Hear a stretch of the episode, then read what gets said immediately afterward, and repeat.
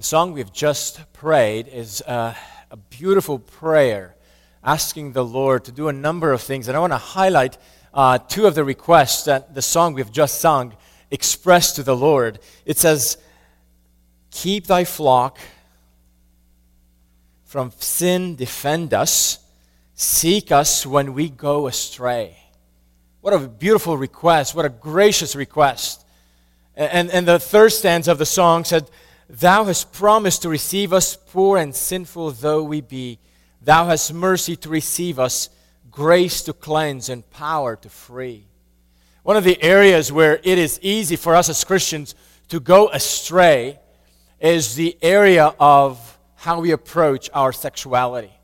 And this morning, we want to approach the theme of, of God's design for our sexuality by reminding of, of this grace that the Lord tells us and gives us through the song we have just sung. That the Lord promises to defend us and to keep us away as we need to, even from the lure of sin.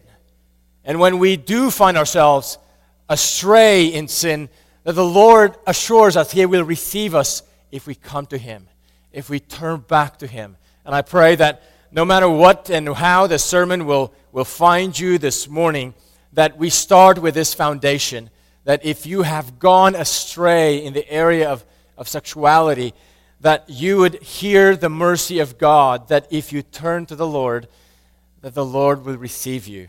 The Lord's grace will cleanse you. The Lord's grace will, is powerful to free uh, each and every one of us.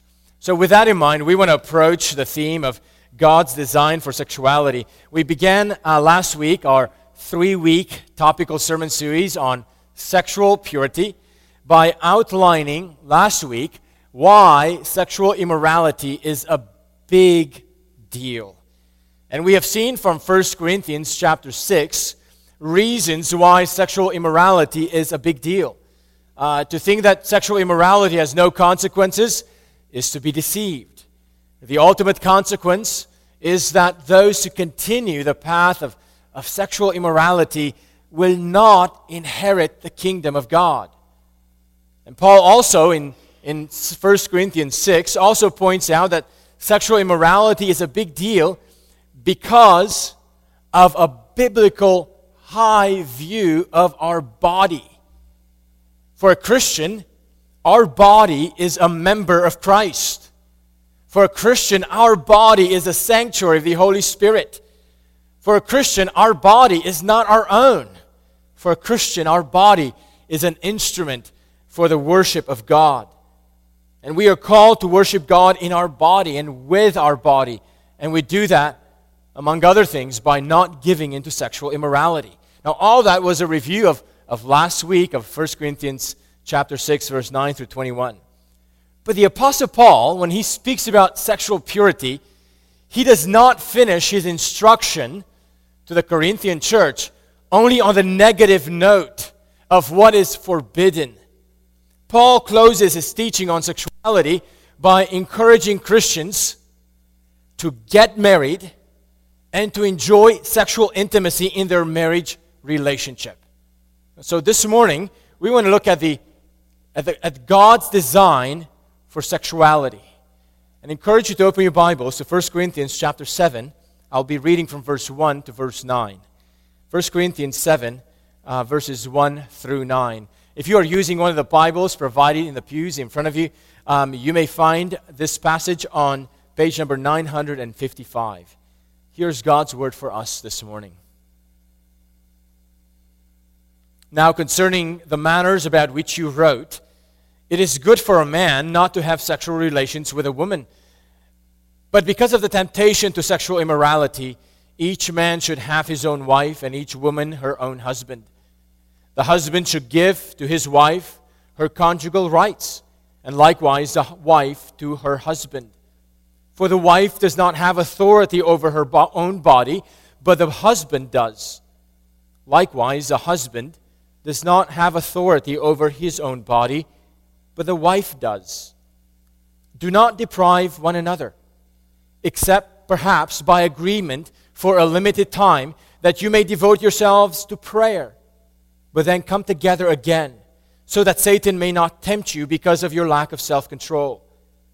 Now, as a concession, not as a command, I say this I wish that all were as I myself am, but each has his own gift from God, one of one kind and one of another. To the unmarried and the widows, I say that it is good for them to remain single as I am, but if they cannot exercise self control, they should marry, for it is better to marry than to burn with passion. This is the word of the Lord for our hearts this morning. Would you pray? Would you join me in prayer and asking God to bless the preaching of His word and our hearts as we hear? Our Father in heaven, we thank you and praise you for the gift that you have given to us as your creation in sexuality. As we approach and seek to understand your design for sexuality, Father, help us to understand from Scripture how you have designed this gift to be lived out. We pray that you would guide us as we hear your word, open our hearts to hear well.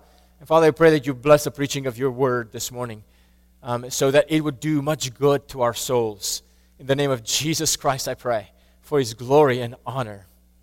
Amen. God's design for sexuality for married couples and only for married couples, having sexual intimacy is a command from God. Are you surprised that the Bible has to command couples, married couples, to engage in sexual intimacy? You might wonder why would the Bible need to command couples to have regular sexual intimacy. Here's a quote from one author Two of the greatest challenges surrounding sexuality are convincing single Christians to abstain from sex and convincing, convincing married Christians to enjoy sex. Sex within many marriages gets relegated to the back burner or becomes a huge source of conflict. Some couples deal, deal with vast differences in sexual desire. Others battle guilt and shame from past sexual experiences. Still, others can't figure out how or why to make sex a priority in the midst of work and family demands. When you add health problems and poor communication, it's no wonder that sexual problems are often at the top of the list of conflicts within marriage. Some of you single brothers and sisters, you may wonder, you may be surprised to hear that sexual conflict or sexual related reasons are one of the top reasons for marriage conflict. You might think if you're married, you like you should naturally just figure this out. But it is not. And therefore, scripture speaks and commands to husbands and wives how to think about their sexuality even in marriage in marriage, two spouses can approach their um, intimate life in very selfish ways, thus showing that even married couples may approach their sexuality with unbiblical attitudes. So the Apostle Paul takes time in 1 Corinthians chapter 7 to teach positively about God's design for sexuality. But before we get to unpack this passage, we're going to look at a few other passages um, before we get to 1 Corinthians 7. Um, if you were to consider the, the structure of the sermon, this is a topical sermon. Uh, we're going to look at a few passages of Scripture. We're going to land and finish at 1 Corinthians 7. But we're going to have three points in this message. And if you'd like to consider these points ahead of time, here they are. As we consider God's design for sexuality, point number one God's design for sexuality points us back to God. Points us back to God. Second, God designed sexual intimacy only for marriage. God designed sexual intimacy only for marriage, and we will see why. And third, sexual intimacy in marriage is about self giving. Sexual intimacy in marriage is about self giving. So let's consider these three points. God's design for sexuality points us back to God. The Bible begins by telling us that God is the creator of our sexuality. Do you know what is the first command God gave Adam and Eve? This is what we read in Genesis chapter 1, verse 27 and 28. So God created man in his own image. In the image of God, he created him. Male and female, he created them. And God blessed them. And God said to them, and here's the first command Be fruitful and multiply and fill the earth and subdue it now, the command to be fruitful and multiply is really a command to have sexual intimacy, and the outcome of that is the multiplication of the human race. Does it feel strange to you that the Bible's first command that God gives to humanity involves the act of physical intimacy? In other words, God is the creator of our sexuality, and God commands the first couple, Adam and Eve, to engage in sexual intimacy. Sometimes we read all the prohibitions in the Bible against sexual immorality, and there are many prohibitions. There are many, it's filled with them. But it's easy to conclude from, from reading those prohibitions to conclude falsely that God is anti pleasure or anti sex. He's neither anti pleasure nor anti sex. He created us as sexual beings, and He commanded us he commanded Adam and Eve in marriage, in their union, uh, to enjoy physical intimacy. As one author said, you simply cannot understand sex horizontally. Sex comes from God. And that's where we must begin our conversation, our consideration of God's design for sexuality. Sex comes from God and it reflects something about God. What are the glimpses we get about God when we consider His design of making us in His image and likeness as sexual beings? A first glimpse about God that we learn by considering that God created us as sexual beings is that God's design for sexuality shows that He is a source of delight. That God is a God who creates pleasure. God is the creator of sexual pleasures. Friends, our capacity and delight in sexual intimacy is not our own man made creation. It is the way God created us. Friends, have you ever considered that God could have created us like plants? With no sexual organs? Or no capacity for sexual delight. God could have just made us like plants, but He hasn't. He created every part of our bodies, every one of them. And he, cre- and he filled our body with nerves all over the body. He created humanity with such a complex and beautiful um, experience of delight to show us what God is able to create when it comes to delight and pleasure. Because God created us with a capacity to experience delight and pleasure. He is the source of pleasure and delight. Psalm 16:11 says, "In your presence there is fullness of joy. At your right hand are pleasures forevermore." If you ever think that heaven is going to be boring, oh friends, here is, here's a, a picture that at God's right hand there's pleasures forevermore. And we might say, well, how do we know how, how well God can create pleasure? Well, look at the way He created you and I with a capacity for enjoying sexual delight. It's just a glimpse of the ability of God to create and have pleasure around Him. Oh, friends, the delights and experiences of sexual intimacy are the design and the product of an, an, amazingly delightful God who has created humanity with the ability to enjoy glimpses of that delight here and now. A second glimpse of God that we get to see through the experience of, of sexual intimacy in marriage is that sexual intimacy in marriage points to the passionate relationship God wants to have with his people. Sexual intimacy in marriage points to the passionate relationship that God wants to have with his people.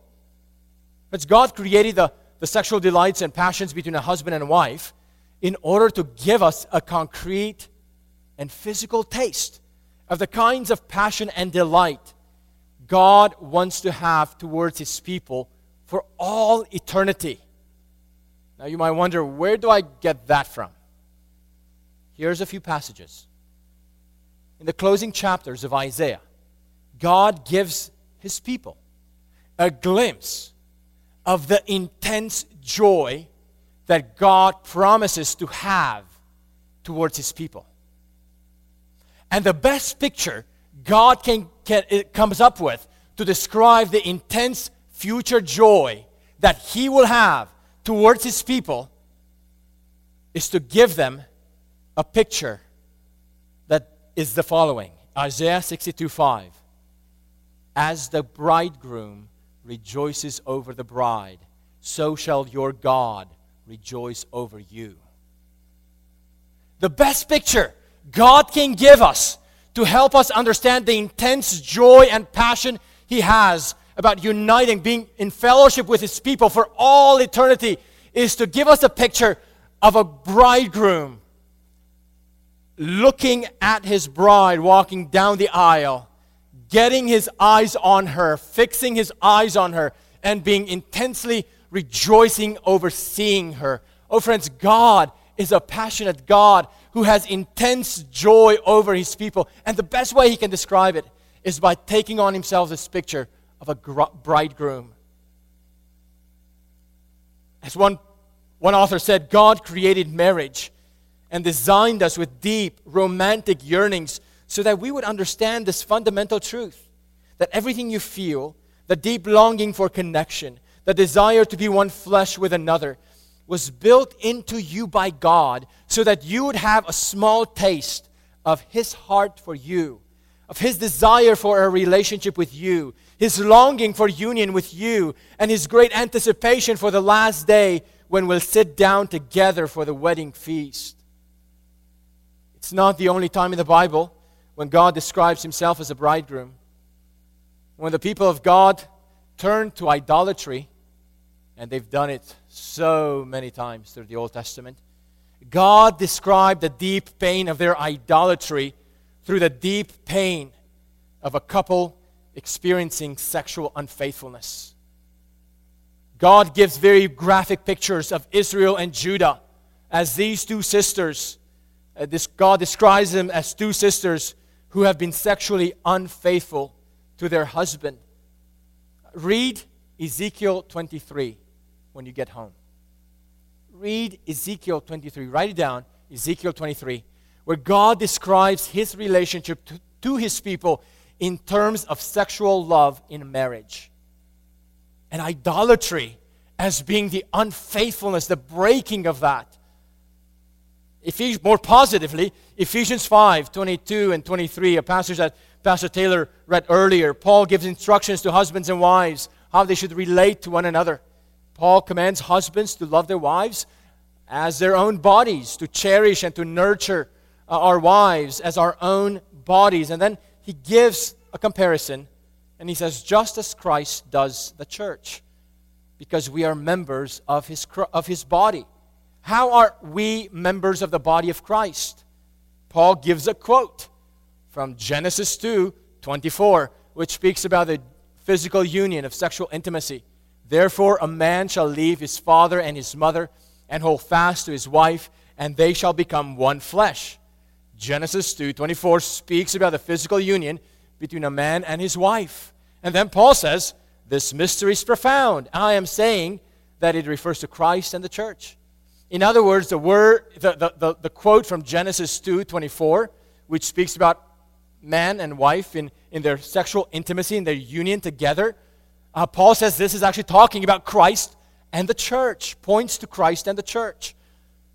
And the Bible ends with a picture of God's people as the bride of the Lamb. The joy of eternity is described to the picture of, of a marriage supper. So, friends, You see throughout the Bible, the beginning and the end, and throughout it, that God pictures himself as a bridegroom wanting to be united with his people as a bridegroom is united to his bride.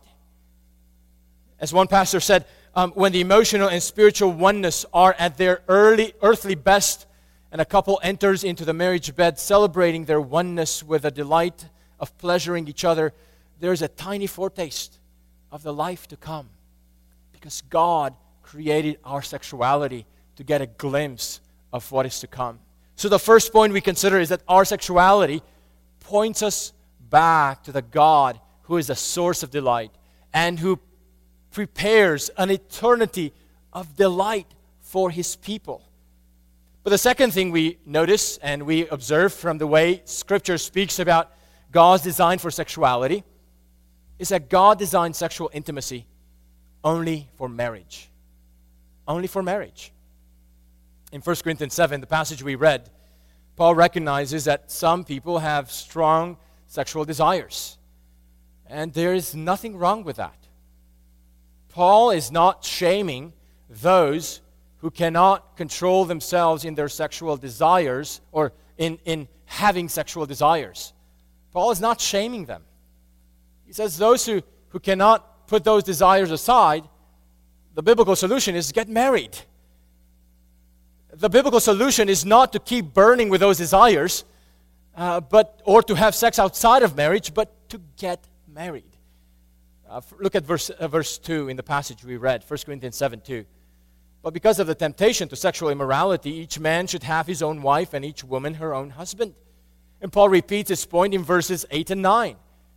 Uh, to the unmarried and the widows, I say that it is good for them to remain single as I am, but if they cannot exercise self control, they should marry, for it is better to marry than to burn with passion.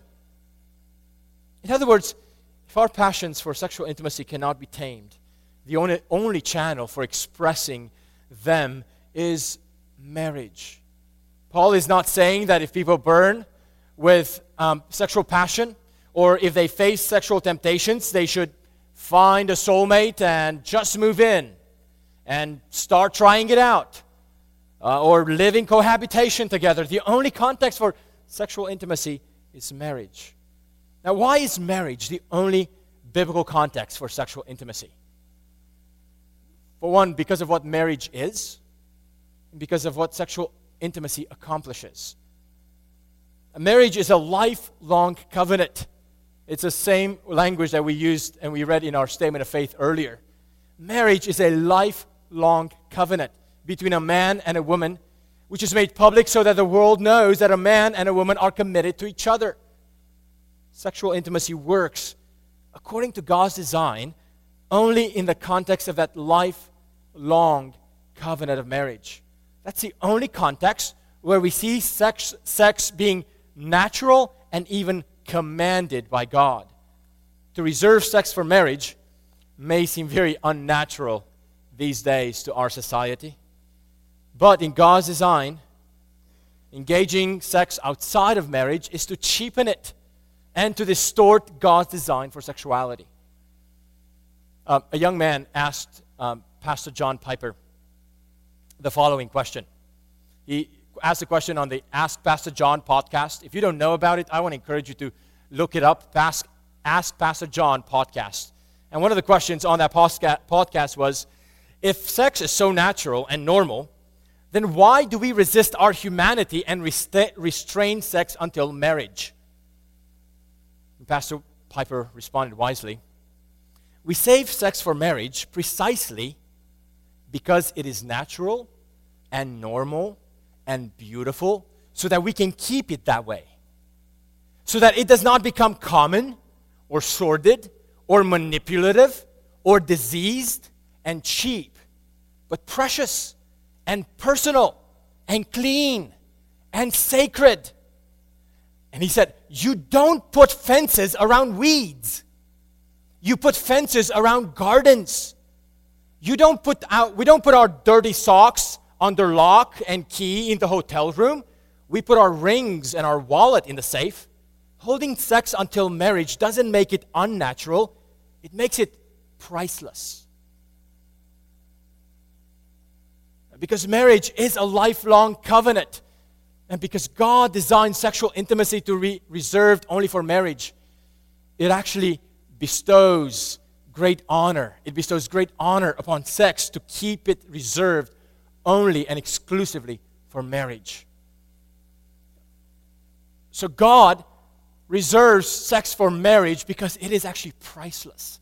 And the only natural habitat to, to engage in it is in the marriage covenant. But another reason why God designed sexual intimacy only for marriage is because of what sexual intimacy accomplishes. Not only what marriage is, but what sexual intimacy accomplishes. Sexual intimacy creates a bond.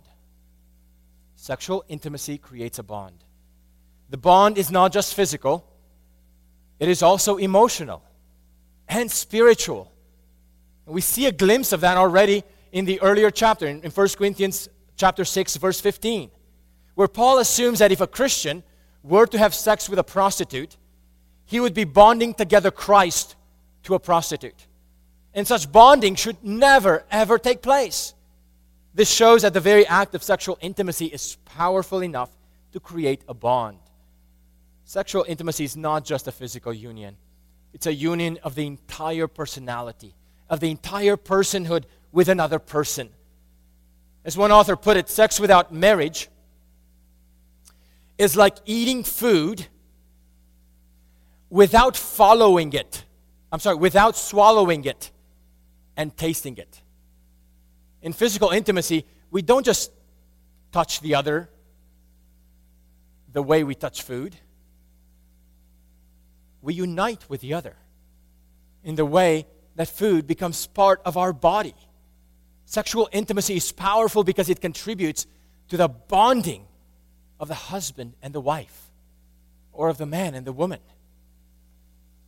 So when the Bible limits sexual intimacy only for marriage, it does not put down sex. It actually has a very high view of sex because sexual intimacy creates a bond and it should be only used on the condition of the covenant of marriage. And in the covenant of marriage, sexual intimacy reaffirms and deepens the bond of the covenant. As one pastor put it, God uses intimacy, the act of physical uh, unity, to build emotional and spiritual unity within the marriage. And if that act is carried out without a marriage, it distorts the way God designed sexual intimacy. One couple described sexual intimacy in their marriage to be like the oil in an engine. Now, do you think the woman thought of this illustration or the man? Um, this is yeah, a man speaking. He said, it's like an oil in an engine. Without it, so without sex in marriage, the friction between all the moving parts will burn out the motor. Without joyful, loving sex, the friction in a marriage will bring out anger, resentment, hardness, and disappointment. Friends, if you're married, when you are working on following God's design for sexuality in marriage, you are cultivating a deepening of your bonding. God designed sex to have the power to create a bond between people and to reaffirm and to deepen that bond. And another reason, a third reason why God designed sexual intimacy only for marriage is because God intended to bring great delight to the marriage covenant and only to the marriage covenant. The only way to experience this delight is associated with a marriage covenant. And God wants to make sure that a covenant is delightful. And that there's no other way to experience that delight apart from that covenant. There should be no sexual intimacy without marriage, nor marriage without sexual intimacy. The covenant between two people, the uniting of two lives in marriage, is not just a legal experience. It's not about just being faithful without delight. A joyless faithfulness is actually not the kind of faithfulness God designed husbands and wives to experience. In prescribing and commanding sexual intimacy for married people, the Bible wants to make sure that we don't settle for a joyless, delightless covenant union. The union between a husband and a wife should take place at three levels emotional, spiritual, and physical. And the physical act of sexual intimacy only works well where there is emotional and spiritual closeness as well. Having sexual intimacy is never just a physical union. It's a union of our entire personalities. That's why when a relationship between a husband and a wife is bruised emotionally or spiritually, the very first place where those bruises show up is in their intimate life. It shows up in the, in the way they approach physical intimacy. Now, an entire book of the Bible has been devoted to modeling and describing the affectionate pursuit of a woman for her husband. If you don't know which book of the Bible that is, um, I'll, I'll give you a glimpse, but you should read it. It's a Song of Solomon. Commentators think that that book is only about Christ and the church. It is about Christ and the church, but before it is about Christ and the church, it's about a woman and her husband. Because the marriage relationship between a husband and a wife are supposed to be a foretaste, a, a display of the relationship between Christ and the church. The Song of Solomon is filled with language of longings, of affections, of satisfaction, of delight, and of ecstasy that should take place in marriage. Within marriage, God designed sex to be a powerful delight. As one person said, the lack of sexual intimacy often demonstrates a lack of enthusiastic delight in your spouse. And friends, if that's the case in your marriage, be concerned about that. This is a problem that must that couples must protect against a, a lack of, of enthusiasm, of enthusiastic delight for our spouses is not a good sign for a married couple. By withholding your body from your spouse in sexual intimacy, it not only reveals your own perhaps resentment or emotional bruises, but it also causes resentment and emotional bruises to the other partner. So God designed sexual intimacy only for marriage because sex is precious, because sex is powerful, and because it is a way by which God bestows great delight upon a lifelong covenant commitment of marriage. The great delights of sexual intimacy work well only inside that lifelong covenant of marriage. Outside of it, it creates great harm. Point number three. Point number three sexual intimacy is about self giving. Now, the, the rest of this, this point in particular is more directed or primarily directed to husbands and wives. But, single brothers and sisters, if the Lord calls you to be married in the future, uh, I hope that this would also serve you well. The world around you would tell you that sexual intimacy is all about yourself and your self fulfillment. And even in marriage, this concept creeps in. But Paul, in, in chapter 7, lays down a key principle that sexual intimacy in marriage, even in marriage, is not about your self fulfillment or your selfish desires, but it's about your self giving, a self giving of your body to your spouse. Look at verse 3. The husband should give his, to his wife her conjugal rights and likewise the, the wife to her husband.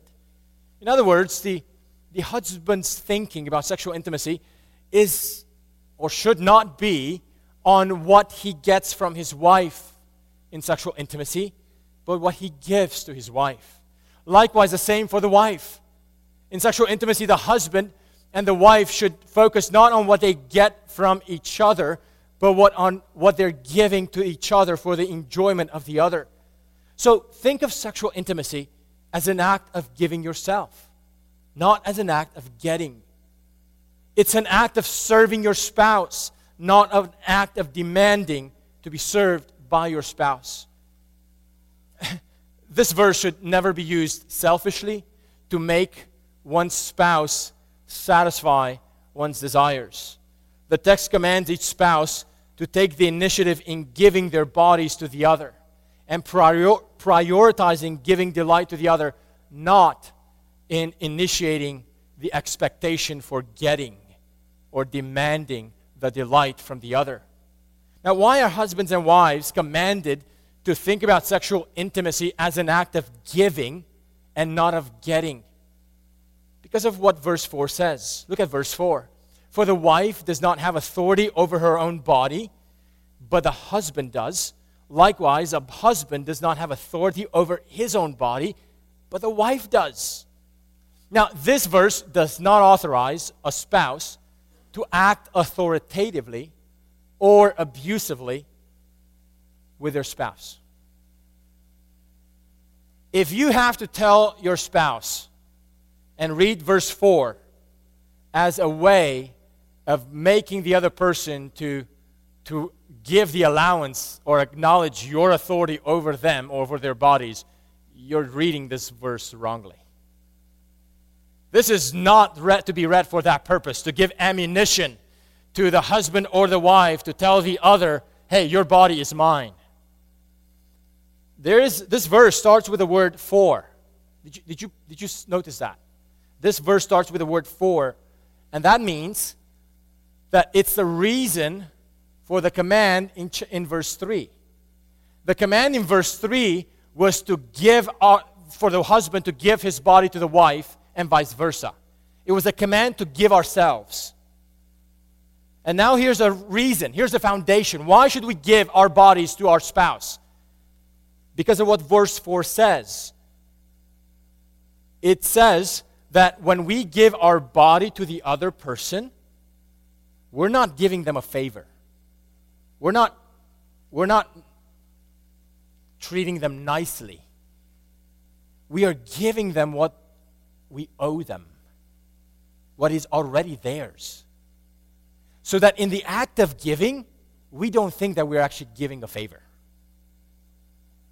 We're actually giving what God calls us to give and what God has given them, namely our bodies. Our bodies are, have been already given to them by the Lord. And therefore, in the act of giving, we're just affirming what God has already given our spouse, namely our body. So it's not about the authority to demand, or it's not even about the idea of giving grudgingly, or giving with, with holding on with a tight fist. It's about giving freely because God has already made a transaction between the two spouses. He has given the body to each other, the other's body to each other. Friends, if in marriage you still believe that your body is your alone, you are approaching your marriage and your body with an unbiblical view. Now, remember in last week in chapter 6, um, Paul told them why they should not engage in sexual immorality. He said to them, Because your body is not your own. Do you remember that? Don't engage in sexual immorality because your body is not your own. And in chapter 7, he says to couples, married couples, engage in sexual immorality, engage in sexual morality, in sexual intimacy, because your body is not your own. It's the same reason for both. Friends, many of the sexual problems in marriage are rooted in thinking that just because you're married, you can now think of your self- sexual intimacy selfishly. Marriage will not solve your selfishness problem. If you're selfish when you're single, you're going to be selfish when you're married. So don't assume that somehow, just because you are going to be able to get married, that somehow you're going to be able to enjoy sexual intimacy in a selfish way. The Bible prohibits that kind of approach of thinking about sexuality, even in marriage when your primary agenda is to receive satisfaction, you're headed in the wrong direction, even if you're married. While sexual immorality is clearly breaking God's design for sexual intimacy, another form of breaking God's design for sexual intimacy is to use it or withhold it selfishly within the marriage relationship. God gave us 1 Corinthians 7, as one pastor said. God gave us 1 Corinthians 7 because spouses needed to be taught that selflessness must govern the marriage bed, and serving each other is the path to deep joy and fulfillment. There are situations when a marriage relationship is so broken emotionally that at least one of the spouses is really struggling to give one's body to the other. And it's a very deeply painful experience, not necessarily physically, but emotionally. Friends, such pain should be addressed. The causes for such pain should be dealt with. And I want to encourage if anyone feels resemblance of that or has forms of that difficulty, I want to encourage you to speak to a more mature Christian of the same gender as you and, and begin opening up and talking about the issues that cause that difficulty. Don't think that you are alone in experiencing sexual challenges, in, even in your marriage relationship. The only exception that the Bible allows for withholding sexual intimacy from the spouse is in the case of prayer. Have you considered what we see in this passage? The only exception that Paul allows for couples to withhold sexual intimacy is if they devote themselves to prayer. And even that for just a limited time. In other words, you, Paul is not saying if you just keep praying, the sexual drive will go away. No. Paul says not even if you, if you commit yourself to prayer, even that should be for a limited time so that you may not be tempted. I've known couples in our church that have taken a fast from sexual intimacy in order to seek God in prayer over important issues in their lives. If you've never considered it, consider it. I think it's a biblical practice. But do it by mutual consent. Talk with each other. How long? Predetermine the time. And you, you, you devote yourself to prayer for a specific time. And, and, and part of that is one, it could be just your lives, our lives can be so busy that even cultivating sexual intimacy gets easily crowded out.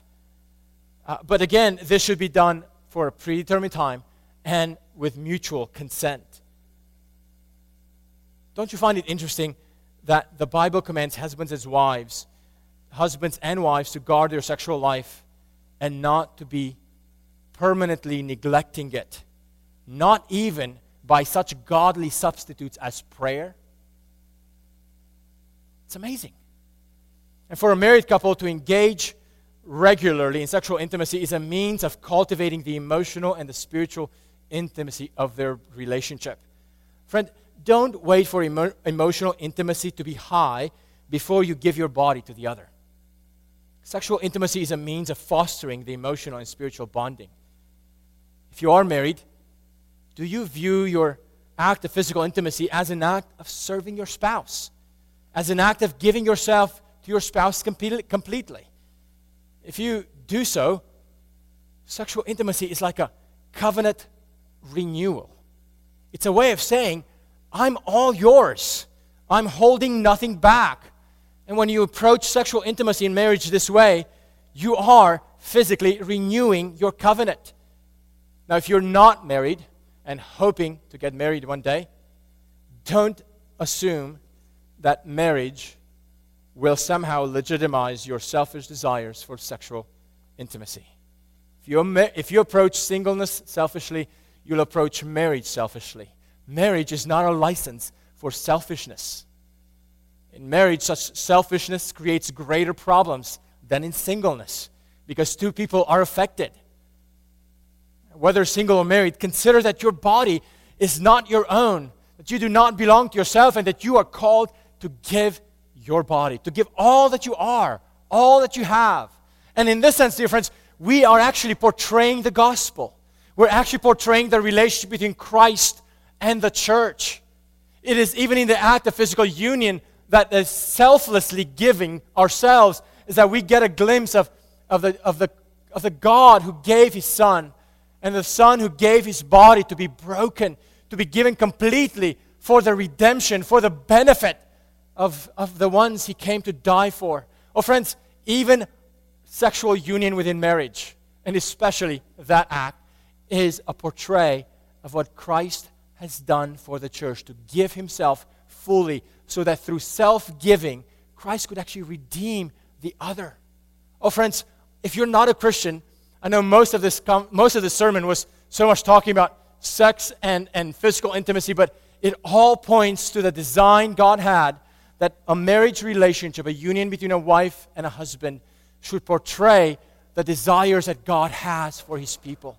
And if you have never repented or trusted in Christ, if you perhaps have thought that, that the Christian experience is a, is a, is a joyless or, or sober or, or very boring experience, friends, God is a God of delight and He calls you to experience an eternal delight with Him forever. But the only way you can be made part of that delight is if you repent of your sin, trust in Christ, follow the one who has given Himself fully, crucified on a cross, rose on the third day from the grave, was raised up to the Father, and will come back again. Friends, our God is a delightful God. There is even a, a book out there called Delighting in the Trinity. If you have not read it, I encourage you to read it. It's not about sexuality by any means, it's about the fact that God is a God in whom we can delight in. And our sexual experience, when lived out the way God designed it, is a pointer to the magnificent delight that God is. I pray that we would grow in delighting in the Lord as we consider God's design for our sexuality. May the Lord help us. Would you pray with me? Father in heaven, you have created us to be such, such a beautiful creation with such abilities for experiencing delight and pleasure. Father, help us to pursue those based on the design that you have created for us to experience. Father, forgive us when we have taken your design and distorted it and used it in ways that you have commanded us not to. Father, also forgive us when we have failed to use our sexuality in the ways that you have commanded us to use it, and we have withheld it. We have not acted in the way you have actually called us to delight in it. Father, we pray that you would help us as a congregation, help the marriages of this church to grow in understanding your biblical design for sexuality. Father, we pray that you would bless the single Christians in this congregation, that as they battle sexual temptation or a specific set of yearnings, Father, I pray that you would help them stay pure and reserve and, and keep sexuality for the context that you have designed it to be. And I pray that you would, you would minister to every one of us, no matter how broken we have been in the past. Father, we pray that you would restore restore us, that you would heal us, that you would enable us to follow you and experience even our sexuality in the way that you have designed it to be, in the way that would glorify you, in a way that would show to each other and to the whole world that we do not belong to ourselves, but that we, our bodies, belong to you. We pray all this for the glory of Christ. In whose name we pray. Amen.